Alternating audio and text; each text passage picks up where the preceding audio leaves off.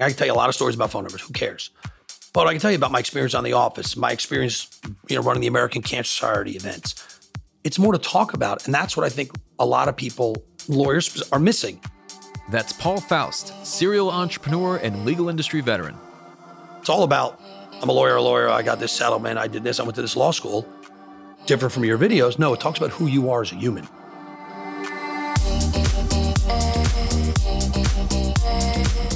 I'm Michael Mogill, founder and CEO of Crisp Video, the nation's number one law firm growth company. I've built my business through practice, not theory. Crisp started with just $500 to my name and has grown to over eight figures in revenue over the last few years, earning a spot on the Inc. 500 list of the fastest growing private companies in America. Our approach has been to take everything we've learned about generating massive growth within our own organization and help the country's most ambitious and committed law firm owners do the same for theirs. In each episode of this podcast, I sit down with innovative market leaders from the legal industry and beyond to learn from those who thrive in the face of adversity, challenge the status quo, and define what it means to be a true game changer.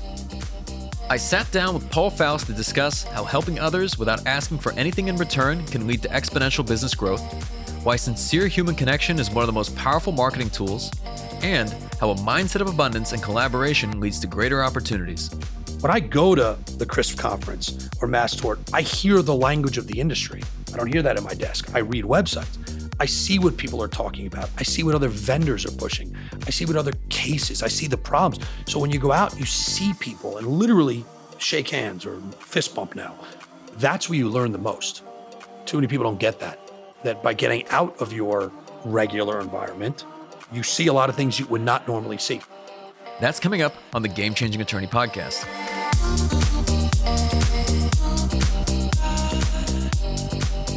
Paul Faust is one of the most interesting people you'll ever meet. For starters, he's the president and co founder of RingBoost, the nation's largest marketplace of custom phone numbers. He's also a volunteer firefighter, a student of Krav Maga, founder of 1 800 Prepare, and was a former guest star on the hit TV show The Office, where he played himself going by the name Cool Guy Paul. Yes, really. I began our conversation by asking Paul about the pivotal moment that launched his entrepreneurial journey. It's a great story because, you know, I, I planned out my whole trajectory in business. Um, no, I went to college, knew that the only skill, not the only skill, but what I was good at is talking and connecting with people. But I had no clue what I want to do in life. I knew that I could sell. I knew that I could talk. I knew that I love connecting with people. I knew I love people's stories. And, you know, I, I talked to a lot of young kids about this. I didn't plan to be in the number business. I was a sales guy, I knew how to sell stuff, and I met a guy playing softball. That's how my life, why I'm sitting here now, is because I met a guy playing softball. I was going to a tournament and needed another player. He was on the other team, I didn't know him, and he had a great game. If he doesn't have a good game, I'm not in this business.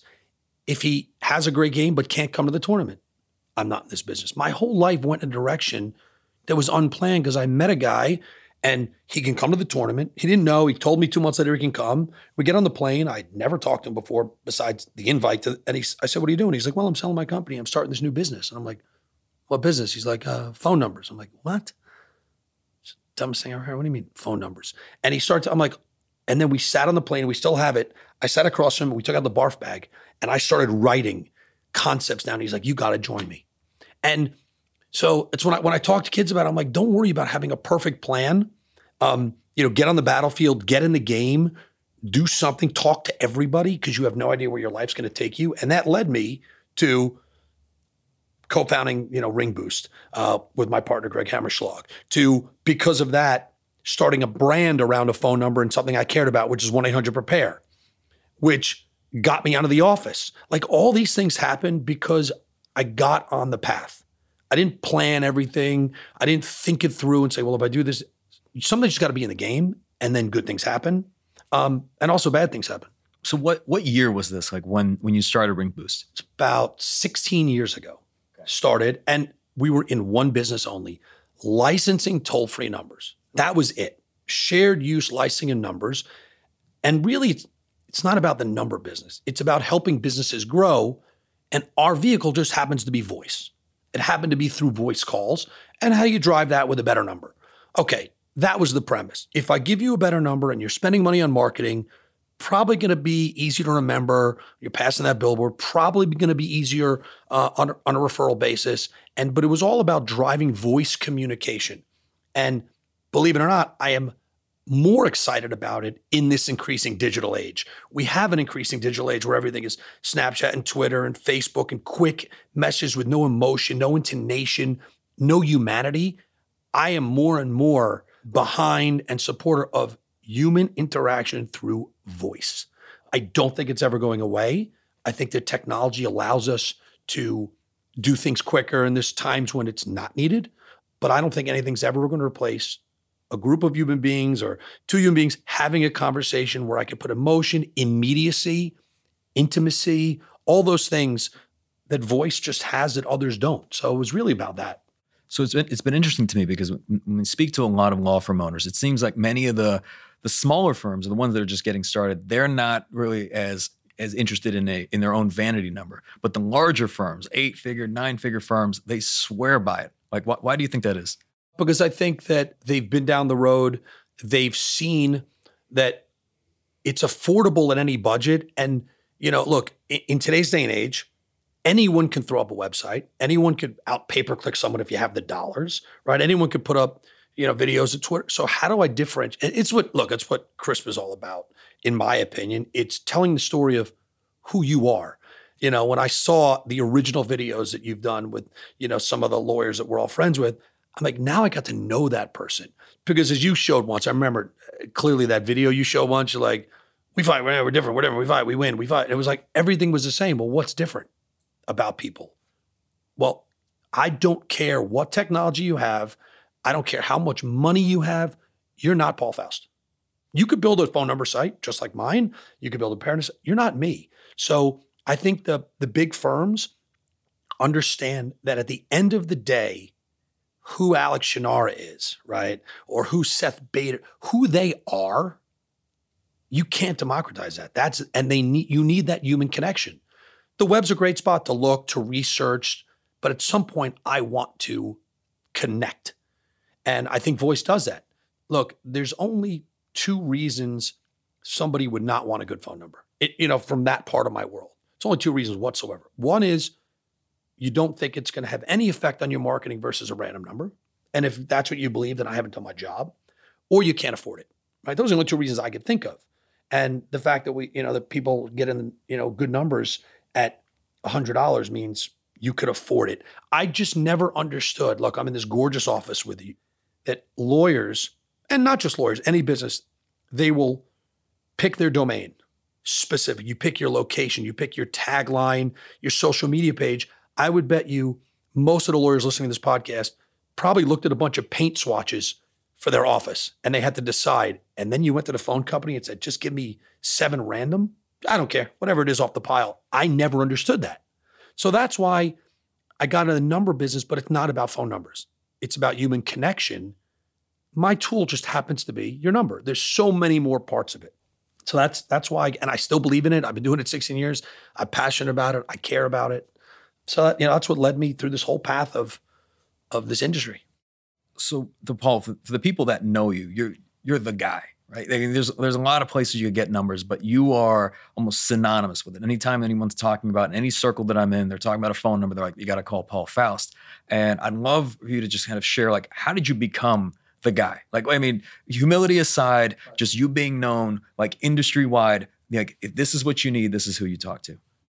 It was not in the beginning. When the beginning, I was that young sales guy. I had to sell to everybody. I wouldn't let you leave my booth. And then I realized that that's not the way to do this business. The way to do this business and be the guy is to be the guy for everything, is to be at conferences, to support the industry by taking a booth, not just showing up, sponsoring if you can. When I go to a conference, most people know you will never see me at my booth. I go booth to booth to booth to booth to booth to booth. I talk to all the other vendors. How can I help you? I'm here for the long haul. I have probably more lawyers that I talk to on a weekly, monthly basis that have never bought numbers from me, that will never buy numbers from me. I help them with, they say, Paul, what conference should I go to? Do you know what mass torts I should invest in? Hey, do you know a lawyer that's done a really good uh, flyer to market to this segment? And I'll say, let, let me go through my database. And fi- I had one, I had lunch with a lawyer yesterday who said, do you know someone who has a really good client packet that they mail out? I don't want to recreate it. So I realized that if you want to be short term, make a couple bucks, yeah, go hustle everybody. If you are a resource in the industry, know that people can call you for everything. Doesn't matter what. I've told a, a thousand lawyers, I'll sign a contract right now that says you'll never buy anything from me. Call me tomorrow and I'll help you out. Because at the end of the day, it will come around. People will know that you're the guy, that you're not just trying to sell them, you actually believe in what you're doing and that it's the right thing, but they know they can call me for everything else. And I think that that's why I became in this industry, I show up, right? I show I put the time in. I try and help as many people as I can. I think a lot of vendors miss it that you think you have to sit at your booth and try and connect with every lawyer. Well, it's great to do, but if there's a couple of you, like I've gone vendor to vendor, I'm like, there's three of you at this booth. Why? One of you should be at the booth. One of you should be going vendor to vendor to vendor. Guess what? We're all marketing to the same people. We could all help each other out. And the other one could walk around, sit in on the conferences. Do you know how much I learn at most of these conferences? I do not believe in virtual conferences. I don't go to a lot of them. I sat through your entire one. Anybody who thought that that was a conference for law firm growth only missed the point. That was a business growth conference. I could take out the legal trial stuff. I had more notes. I did. I got up maybe ten minutes at a time um, because I'm learning everywhere. Because then I could understand where how I could bring value to people, and and that's what I enjoy doing because I know it comes around. And if it doesn't come around, that's okay too. How long did it do you think it took just to kind of build up? Like, I mean, how many years? How you know across how many events did it really take where you kind of got to that point? It was five years. It was five years of doing the grind of knowing when to be the man and when to sit back and then looking at the other people and say, okay, they're all around that person. You know, I need to know that person. Like Harlan, we all Harlan Schillinger. Everybody looks at this guy. I need to be around that world. And when you go to conferences, you know, there's people who just want to sit out by the pools all day and do their thing. That's great. It took five years of going to the events, paying my dues, meeting people, asking questions, and helping, helping, helping. It's like, you know, Gary Vee, jab, jab, jab. You know, how do I give, give, give, give, give? It might not come back from you. If I give to you, maybe you gave to someone else, and then eventually comes back to me. But I think it took five years of doing the hustle, the grind, being out there, and just trying to give value. I have lawyers. I had a lawyer uh, last week call me, didn't get his numbers from me, never spent a dollar with me had his number stolen and knew through the industry, me, and reached out to me and my team to say, Can you help us? Absolutely. So, of course, I'm going to do that. You don't have to look at making nickel on every single thing. There's just a time to do right by our industry. Uh, I also think as an industry, we grow together. If we all help each other out, the more lawyers using numbers, the more lawyers that might want to make a video to, to talk about it. And then, and then they have to talk about their intake. So I think it's, you know, I'm one kind of arrow in the quiver. My number does nothing without good marketing, good SEO, good TV, billboards, intake, right? Um, good staff. So I'm literally one piece of the pie, and I, but I believe that I have to build up the whole pie. I have to help everybody else. I try and bring vendors to the event, like get a booth, because if we all do this together, you know, and that's just the way I've been wired from pretty young or pretty you know, early on. I'm not trying to be the richest guy in the room. I'm not trying to, you know, I'm trying to be the sort of the happiest and, and live life the way I want to do it. Um, and they don't give you a book for that.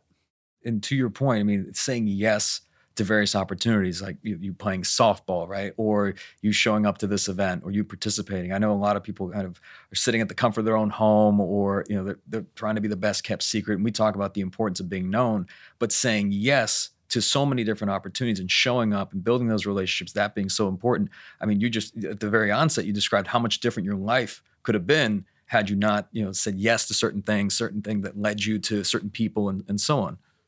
And, and to try new things and not, you know, get completely out of my comfort zone because I think when people get out of their comfort zone, they, then they move back quickly to the comfort zone. It's like stressing myself. But your clients, like for lawyers, your clients are not, you know, it's not like driving on the street looking for someone in an accident. I like to say, and I don't know if I didn't create it, before the point of impact.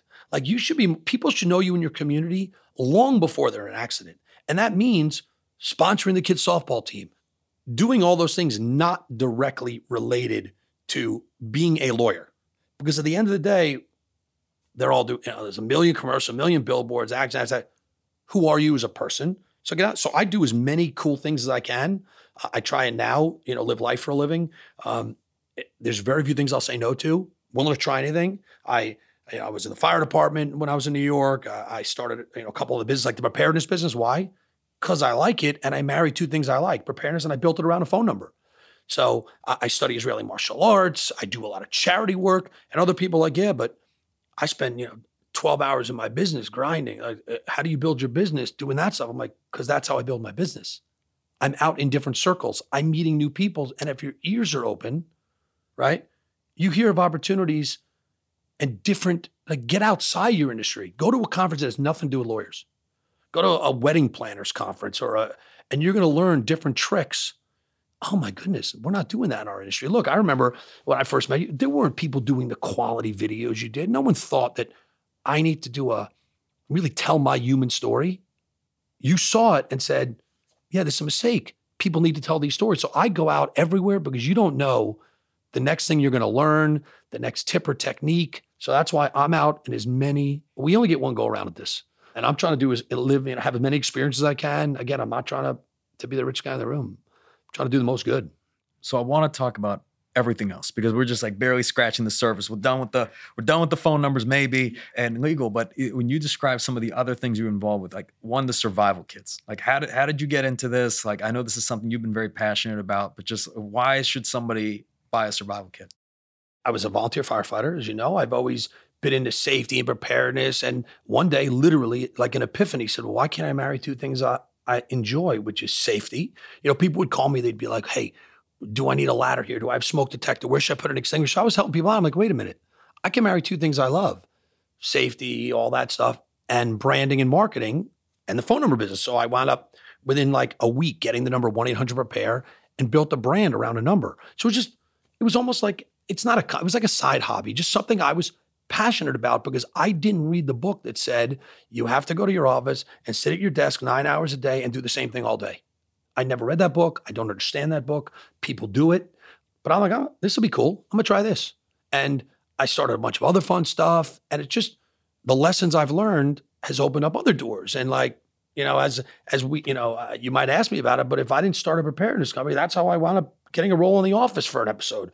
All because I started a preparedness company. Like it's crazy the way the world takes you in directions if you just put yourself out into it. Paul is one of the most optimistic people you ever meet. But that doesn't quite line up with how you might imagine the founder of a preparedness company, which provides people with the knowledge, plans, and necessary supplies to protect themselves in nearly any disaster. I asked him to elaborate on his approach towards preparedness. So I think it was a mistake of the preparedness industry because they like to talk about earthquakes and volcanoes and locusts and tsunamis. And I, I, was never that guy. In fact, I was asked once if I would host a podcast on preparedness, and they had like 20 other guys. I'm like, sure, but I'm going to make fun of all your other hosts because the reality is it's not what we see. But I'm like, and that's why my tagline at one point was preparing for life's what is. I'm like, is it possible that your child, your wife, your son is driving home at night and the car breaks down on a dark road? Is it possible? Like, yeah, it's possible. Okay, so why not have a flashlight and maybe a blinker so no one hits them from behind or a way they can get out of the car? Is it possible that tomorrow night, God forbid, there's a house fire? So shouldn't you have extinguishers and a way to get out? Is it possible that if you go on a hike with your friends, um, somebody breaks a leg and you, you know you might need a thermal blanket to keep them going to show? Like I talk about everyday preparedness for the soccer mom, the business owner.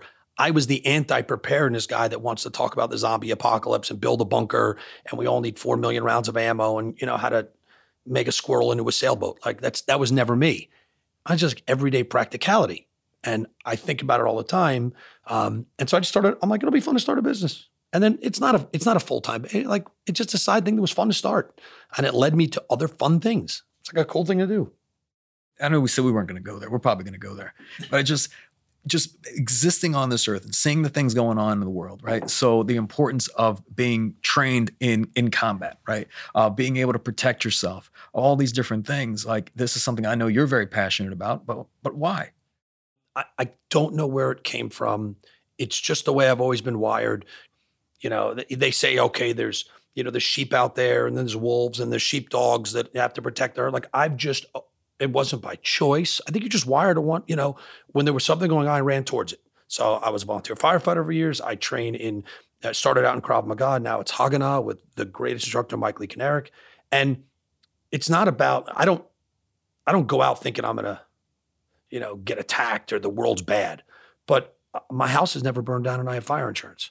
And I just want to be that person for my friends, my family, other people I care about. That if something is going down, and it, you know, I'm not talking about you know tsunami wave hitting Atlanta, talking about a situation, a, a, maybe a fire in a mall, maybe a, a bad person. Well, someone needs to be able to step up and hopefully make the situation better. So it's just something, you know, that I'm just passionate. I enjoy doing it. It's de-stressing for me. And it's not paranoid. I mean, people look as paranoid. When I go to a restaurant, one of the first things I do is I look where the exits are. Like I want to know where the other exit is that crazy to think about? No, it takes me one second to look around and go, okay, there's a back exit. If I go to a concert hall, all right, where do I get out of here if I had to?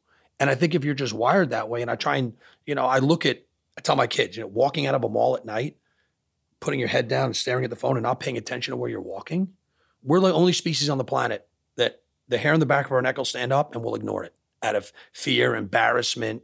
All of the species will will run or fight. We'll say, ah, something's not right. I don't want to deal with it.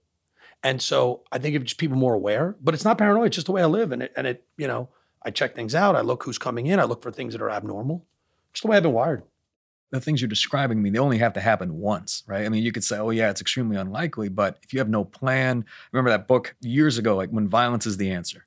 And it, it's interesting. I would challenge anyone who believes that violence is never the answer to, to read the book. Um, but the importance of look, if something's going to happen with with your spouse or they're out alone or whatever it is, at least them knowing how to handle that situation. Because if there is no plan, I mean, it could be catastrophic. Just like a business, but it's not all about violence. It could be that someone got hurt and a lot of people lock up and get afraid. They tunnel vision. Well, calling someone who could say, you know, all right, calm down, you know, call that one, start. It's so to me, it's it's everyday preparedness and that life. It's not about, you know, what the preparedness industry likes to perpetuate, which is we're going to have a zombie, you know, the Y2K, the whole world's going to collapse. You better have 8 million food stores. I don't buy that. Just be prepared for you get in a car accident or you, you get hurt or some listen to your intuition. If you're sitting in a, on a subway car and the hair on the back of your neck stands up, most likely it's because something's not normal. That's how we've evolved. Listen to it. So you know what I do? I don't go get ready to attack people. You know what I do? I move to another subway car. If I'm walking down the street and there's people coming at me and something, tri- I go to the other side of the street. Is that paranoia? No. It's like, why, why deal with it? Why have to deal with the situation when I can be aware of the situation? So that's it's just a passion for me. And again, it, these little things I've done, but they've all led to other things.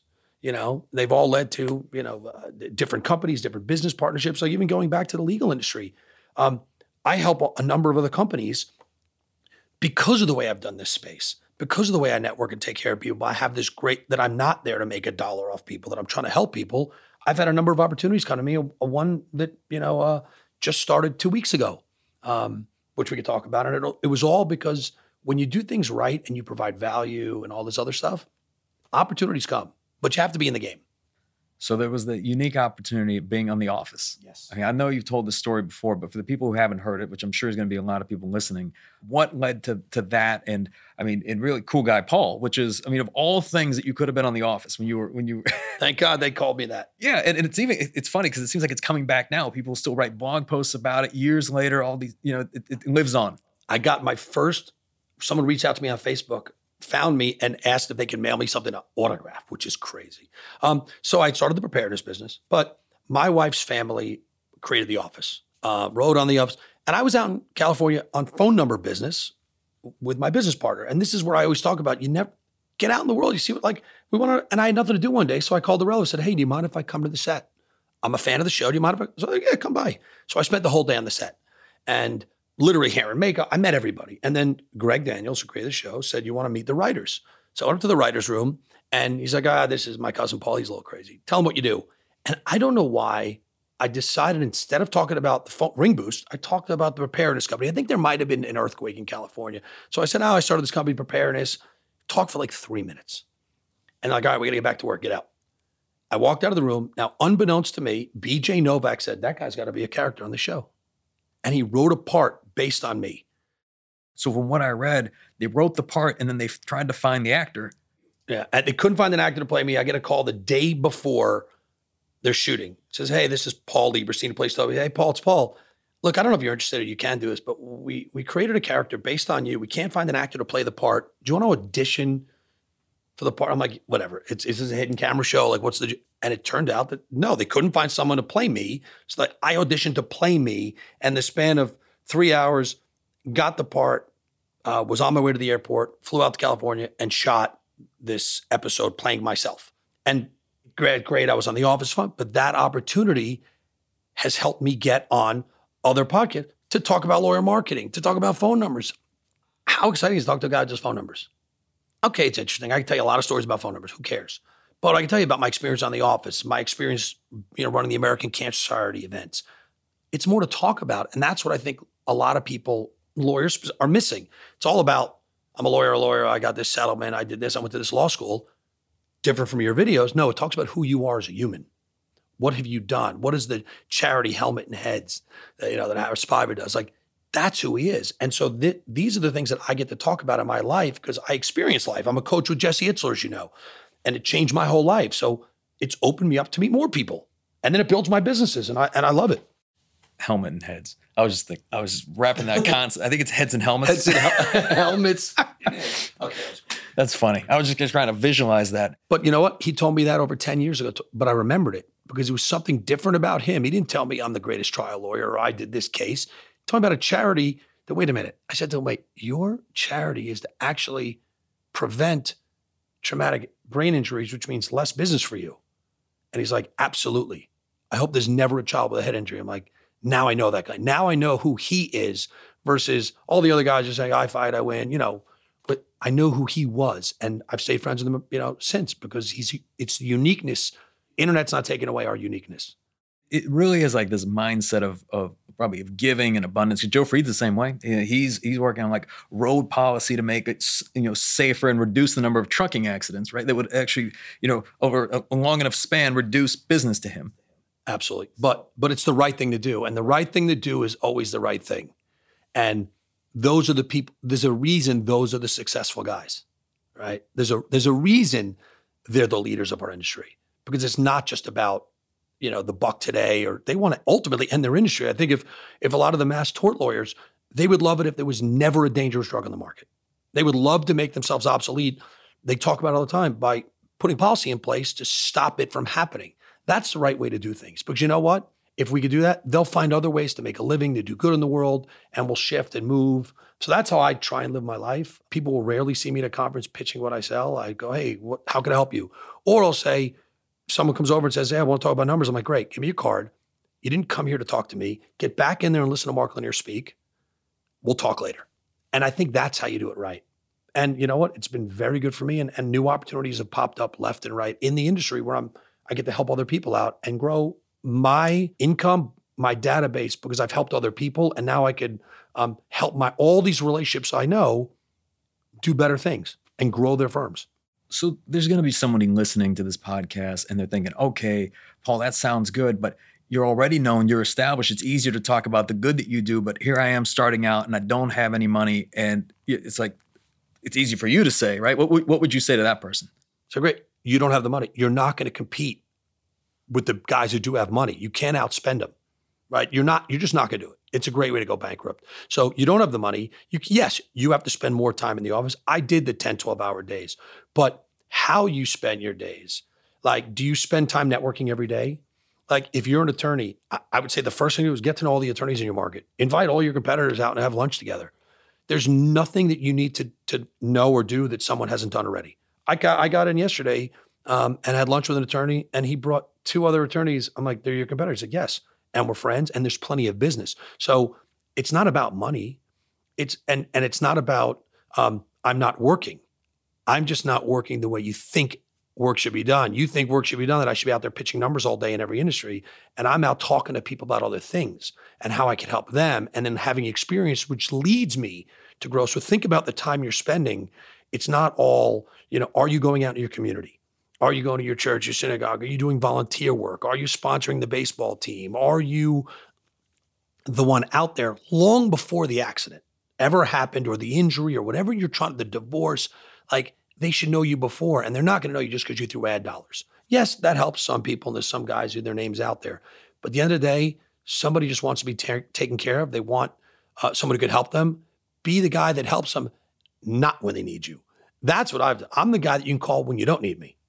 So when you do need me, I'm absolutely the guy you're going to call. Maybe it's a function of like delayed gratification, right? Because I know there's going to be a lot of people that say, hey, I want to help other people. Uh, but is that something I can start doing once I've helped myself? And I, which I actually disagree with. I actually think when you help others succeed, like if someone was saying, "Hey, I have nothing, I'm just starting out," I actually think that's a lesson that a lot of people, successful people, learn later on. That I could have gotten there a lot faster had I been focused on supporting other people and helping other people. Um, but we keep talking about the importance of making that contact, right? Like, to actually getting yourself out there, whether it's attending a conference, whether it's participating in something, whether it's just being helpful to someone else. And it seems like a lot of this is of the mindset of just not making about, hey, I got to win today, it, as opposed to let me focus on a longer term outlook. Like I'm going to be around for a while. Let me like build the right reputation. Let me help enough people. Like, you know, who knows? Three years from now, something might materialize from something I'm doing today. Right. And and the thing that you're doing, you don't know where the success is going to come from. You're doing it right and playing the long game. You'll get brought in. Look, let's be honest. And I joked about this with a bunch of people. I'm going to say it on air because I think it's funny. I'm going to do this pod, Mike Mogill, game changing attorney podcast. Joe Fried, Papantonio, Marcus Lemonis, Tim Grover, John Morgan, Paul Faust. And I'm like, you know what?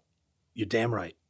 You're damn right because I've been in the business. I've helped people uh, for the right reasons. I wasn't looking to sell everybody any, anything. I don't think I've ever sold you a number. Like I saw you when you were young. I'm like, I, I think this guy's great. And that's why I'm on the podcast with the biggest names, not only in the legal industry, but in the marketing world and the self-help world. And you invited me to be on the podcast. Well, think about that when you're out in your community and you're thinking about how you want to run your practice or your business or whatever. People are watching. And that includes the good stuff you do and the dumb stuff we all do. They're watching, but I'm trying to do it over so people literally want to help you. When you do things right, I get it all the time. I get a call from Harlan. I would not be in business if it wasn't for him. He create helped create the legal marketing industry. You know, he says to me every time, "This is hard. What can I do for you? How can I help you?" You said it to me, and Paul, I'm not taking no for an answer. I wonder how I can help. Because when you do things right, people want to help you. They want to do right. And I have to tell guys, look, I'm good. When the opportunities arise, don't go out of your way. But I'm a long-term player. I'm not going anywhere. I want to do this for a long time. And I joke, I was staying there say, if every one of my friends became billionaires, I my heart would explode. Makes me happy watching other people succeed. So I just think it's a different approach than the me, me, me, and I have to win and I have to be the best and I have to this, that, and the other. I'm just being a different best. And I think lawyers need to think about that too in their communities and how they market. So there was this tattoo that you got, I think, when you when you turned 50. And I don't know if you I don't know if you were always this way or if there was some catalyst that like in, in the last several years that had led to this focus on just like health and personal development, all these different things. But then if you could talk about that and this idea of no zero days. Yeah. So no zero days was a was a quote I learned from Jesse Itzler. Um, and I was actually talking about this uh, outside with Emily about I was going to write a thank you note to anxiety. Um, I had a lot of anxiety and you'd say that's crazy. You know, you're you got a family, got a house, you own a company. You know, we talked about being grateful, and, but I would have anxiety every night, and it led me to say, well, all right, why? Start thinking about what is it about? How do you change it? It's not medications, all you know. Obviously, it'd be helpful. And I started down this road of trying to understand mindset, attitude, gratitude, being grateful for the life I lead, which led me to Jesse Itzler's program. To Jesse, um, I did a, a program of his that was called Build Your Life Resume It was a year program. And I just started to read and understand all the things I have in my life and how to live it right. And when I did that, my anxiety started to drop away, drop away, drop away, drop away. And I started to help more and more people. Like if if you handed me a check right now, you know, I would spend my life talking in high schools and colleges about the stuff I didn't know when I was younger about. Like I remember coaching lacrosse and I would tell the parents, look, I'm going to teach your kid to be a, a great teammate, a good winner, a good loser, a good person. If they happen to learn a little lacrosse, you could tip me. It's not what it's about. So I went on that journey, uh, started reading, listening to podcasts, Jesse's course. I stayed with it. He started another one called the Big Ass Calendar Club. He eventually asked me to be a coach in the program. And this was just one of the sayings no zero days. Like, and a no zero day doesn't mean, you know, write a book or give a TED talk. It could mean take a walk with your daughter. It can mean help somebody. It can mean learn something new we're only given one go around. I don't want to have a zero day. And I and I put it on my arm because I literally look at it every day. Like, and I think about it all the time. Like, you know, we saw what happened in Surfside. Do you think the people in that condo that went to bed that night thought they had another day? Of course they did. And I don't know when, you know, when my day's up. You know, we're, we're, in the middle of a pandemic, all these things are happening around the world. So I don't want to have a zero day. And the, no zero day, it's not about money to me. It's not about making the next sale. It's about living life, experiencing life, building my life resume, not my paper resume. But guess what? All that way of living, unbelievably, the less I focus on my business, like pure grind the business, the more my business grows. The more people want to talk to me, the more people are interested, the more people want to have me on their pockets, the more people go, tell me about this. And it grows my business. So this idea of wanting to, to help other people, I mean, just just in general, because I, I, know everywhere you go, you're talking about all the things that are that are helping you, and you want other people to do better. You want to be happier, more energized. Um, Paul, how, how old are you now? I am turning 52 in October. 52, and you, you seem to have more energy than ever. Like you're in better shape than ever. But I'm curious, like where, like why, right? Like why want to help people? Because it's not financial gain, right? Like, is there something in your life or something, whether it's it could be childhood or whatever it is, that like that drives you to want to to help other people? I can't pinpoint it. Look, I think it was the way I was brought up on my parents. Um, it's always been the way I have been wired, and I think, and I, I, I talk to people a lot about this. None of us can change the world, but I could change one person.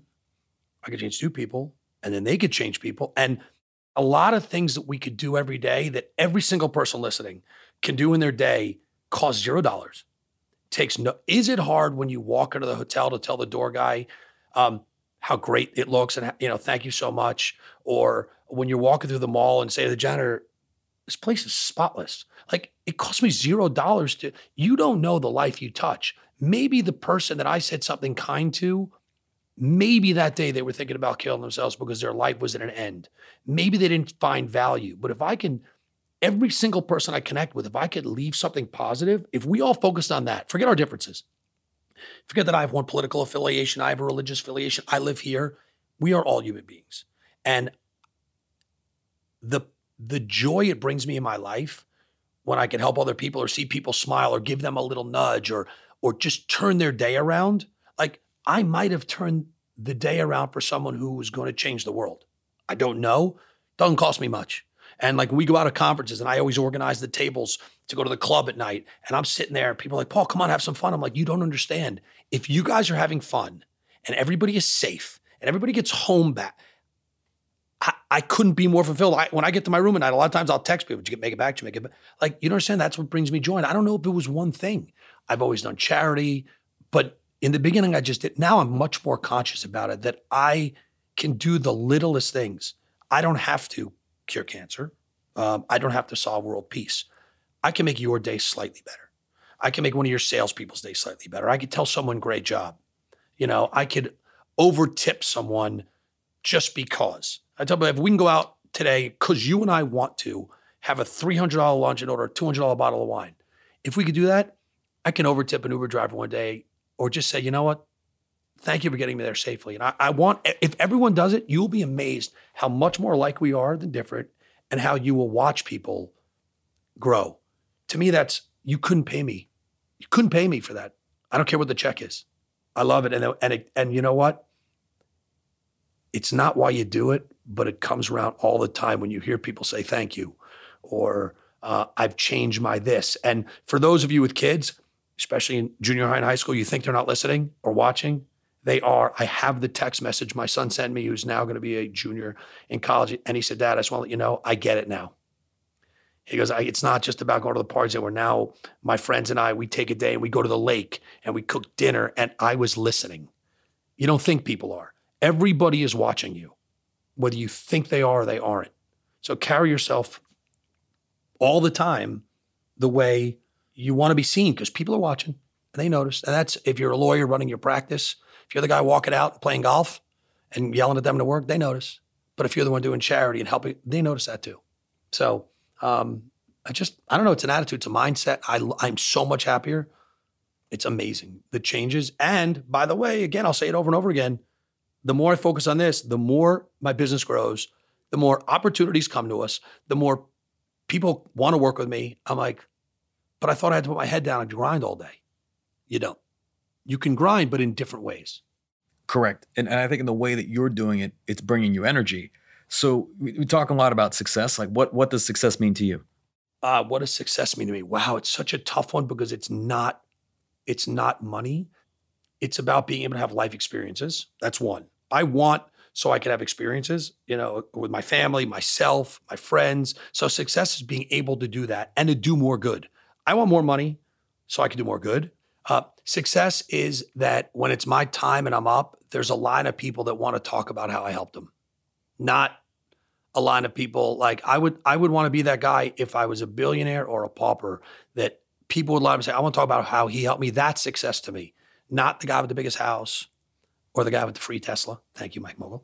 Um, Which was another, you know, another opportunity that came up as a result of I mean, years and years ago, I don't remember the first time we met, and I, and I apologize for this, but it must have been at, at, some event when like we barely like, you know, had the money to even get a booth and no one had any idea who, who, who I was or who the company was. And you talked to me, right? Whereas everybody else, I was like, you know, we, we were in this massive exhibit hall and I was like, oh, all these guys have it all figured out. And, you know, here I am trying to like make something of this. Um, I don't know if we'll be back next year or something like that, but you came up and you talked to me and you kind of gave me the lay of the land. I remember all this. Why did you do that? Because it's the right thing to do. Because I was there. I was the young vendor, didn't know what to do, didn't know anybody. So, and if I look, I can go to that conference and I could sit at my booth and I could just grind and try and sell, or I could find a guy like you, say, tell me what you're about. All right, here's how I can help. And guess what? 10 years, I don't remember, maybe it was 10 years ago. In that time, I won a car at your conference. I've worked with your clients. I'm on your podcast.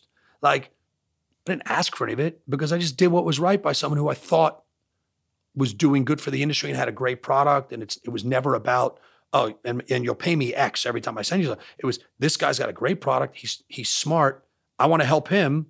And look what happened. Even though it was unplanned, look at all the stuff we've done together. And the exposure. You played my video at, at the largest conference ever in the legal space. You played a video that you we, we did together.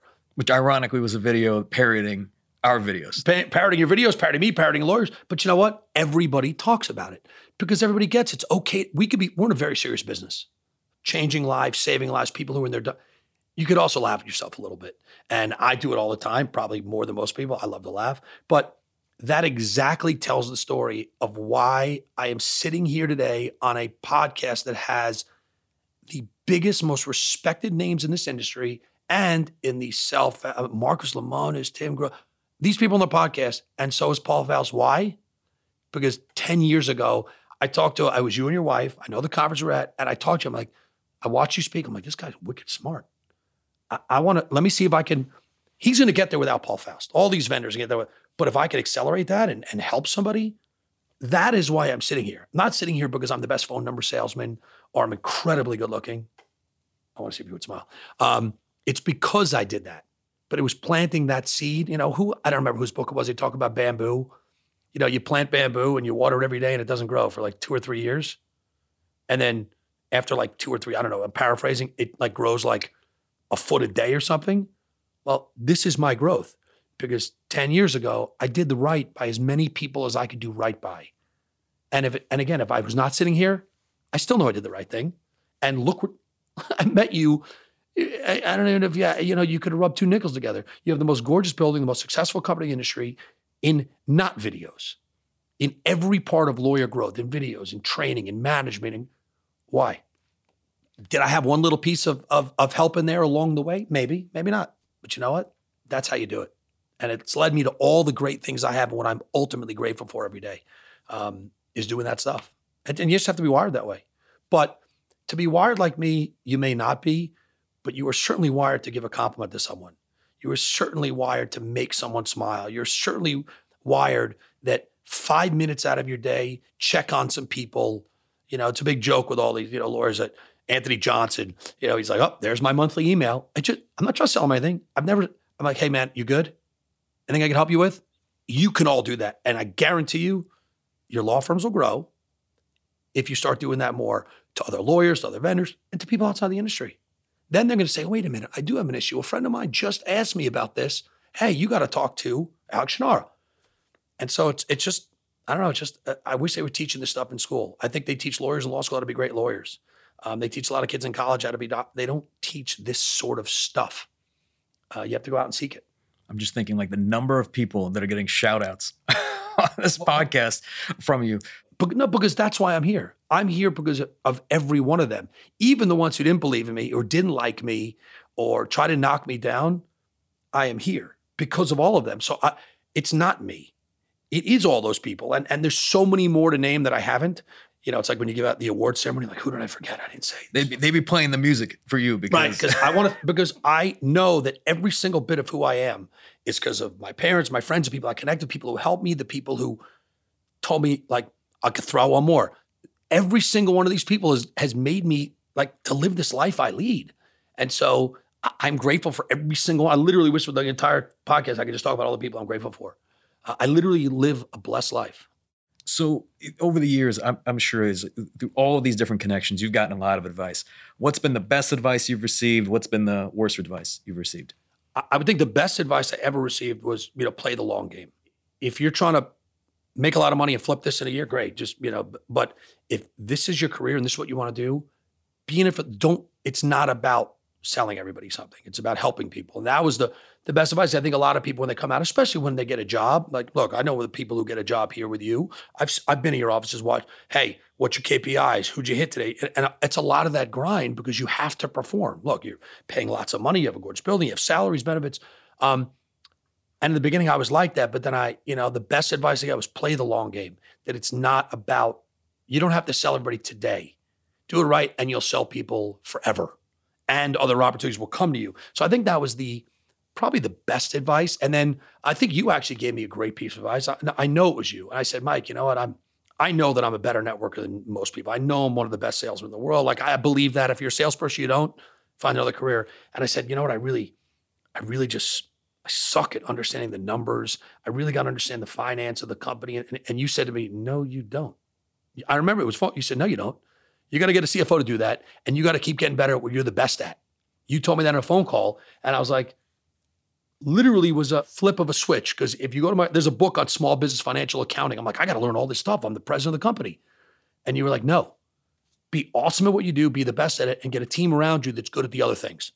It's true. Like like, like Paul, I've told you, I, I I think the only reason or, or, way that I look good is because I have an amazing team of human beings. I, I, probably couldn't even set up this microphone. I could barely tie my shoes leaving the house today. Like there's so many great people that make that real. And I remember talking about that at, at the Evolve Summit. I'm like, look, this is what you guys see. You see us on stage and you, you kind of see all these people because it's a virtual conference. So they have like videos of everybody on their Zoom behind us and everything.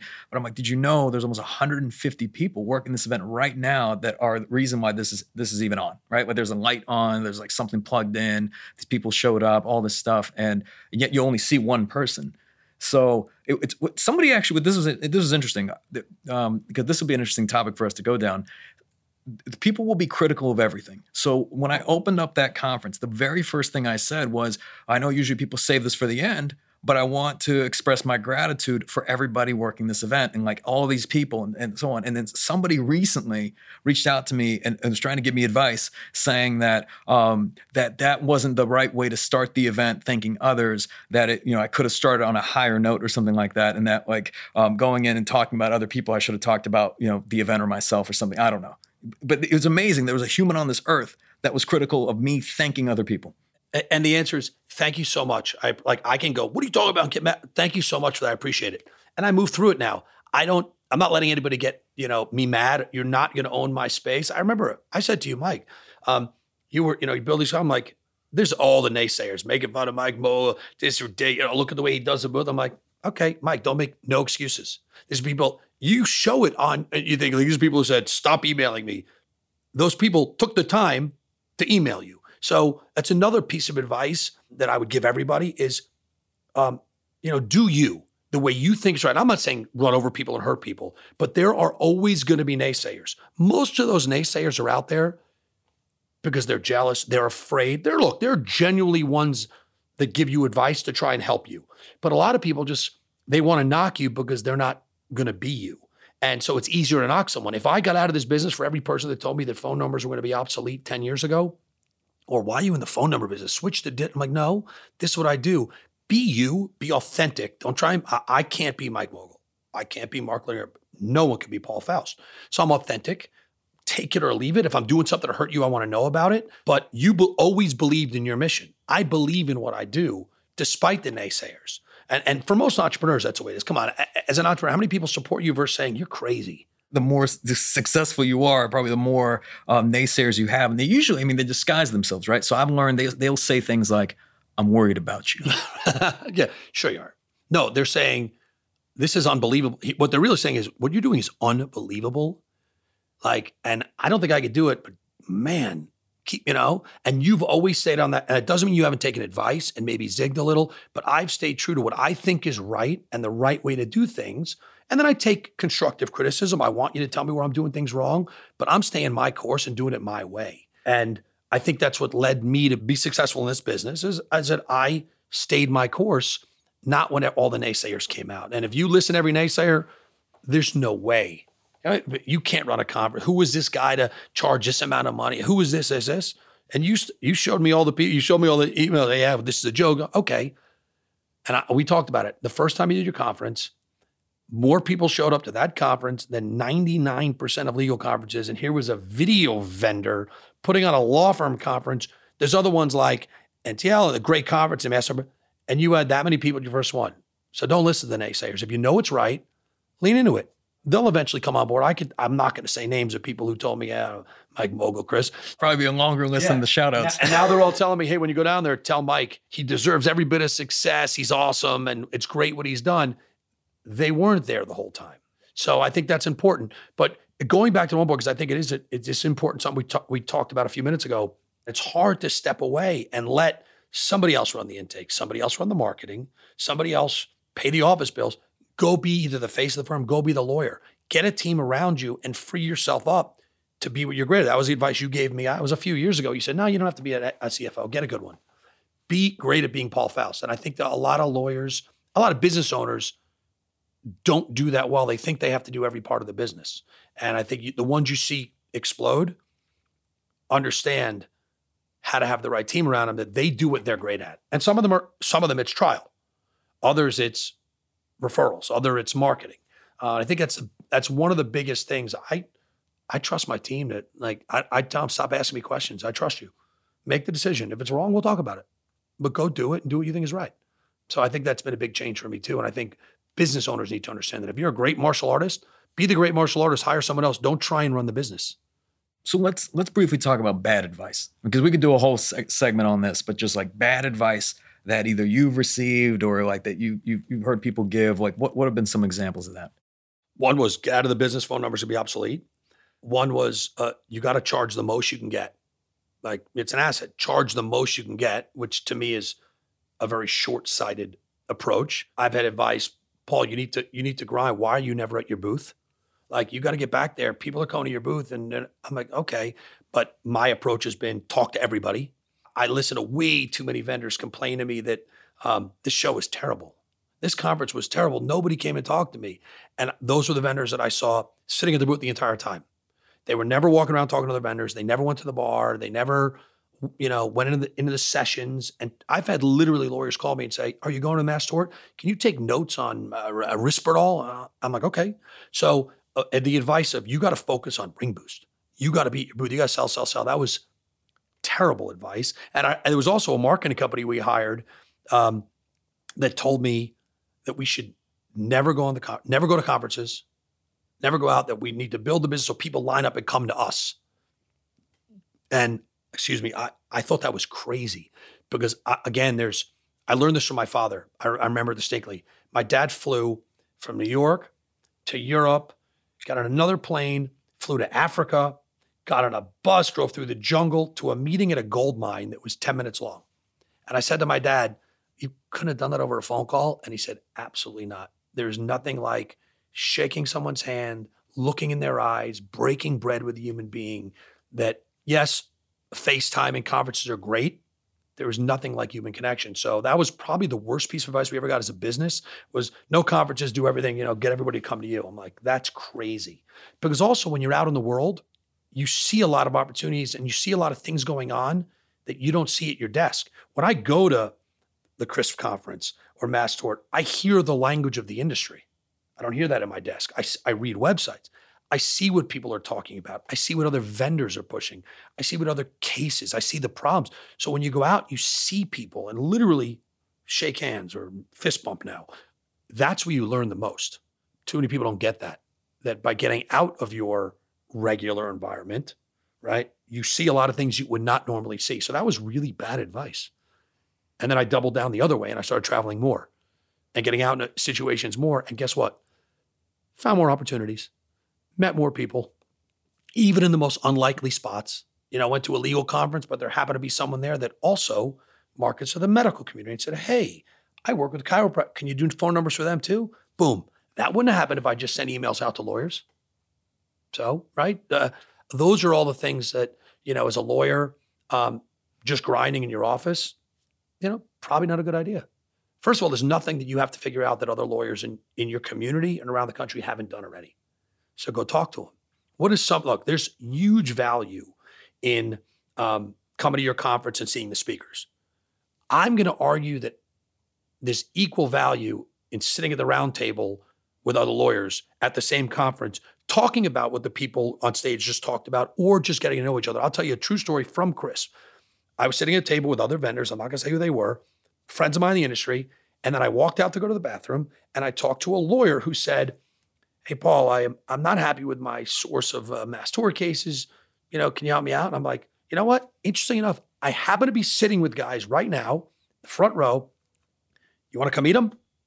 He's like, sure, would love to. Walked in, say, hey, this is so and so, so. Look, he's looking for this. Maybe you guys can talk and help him out, whatever.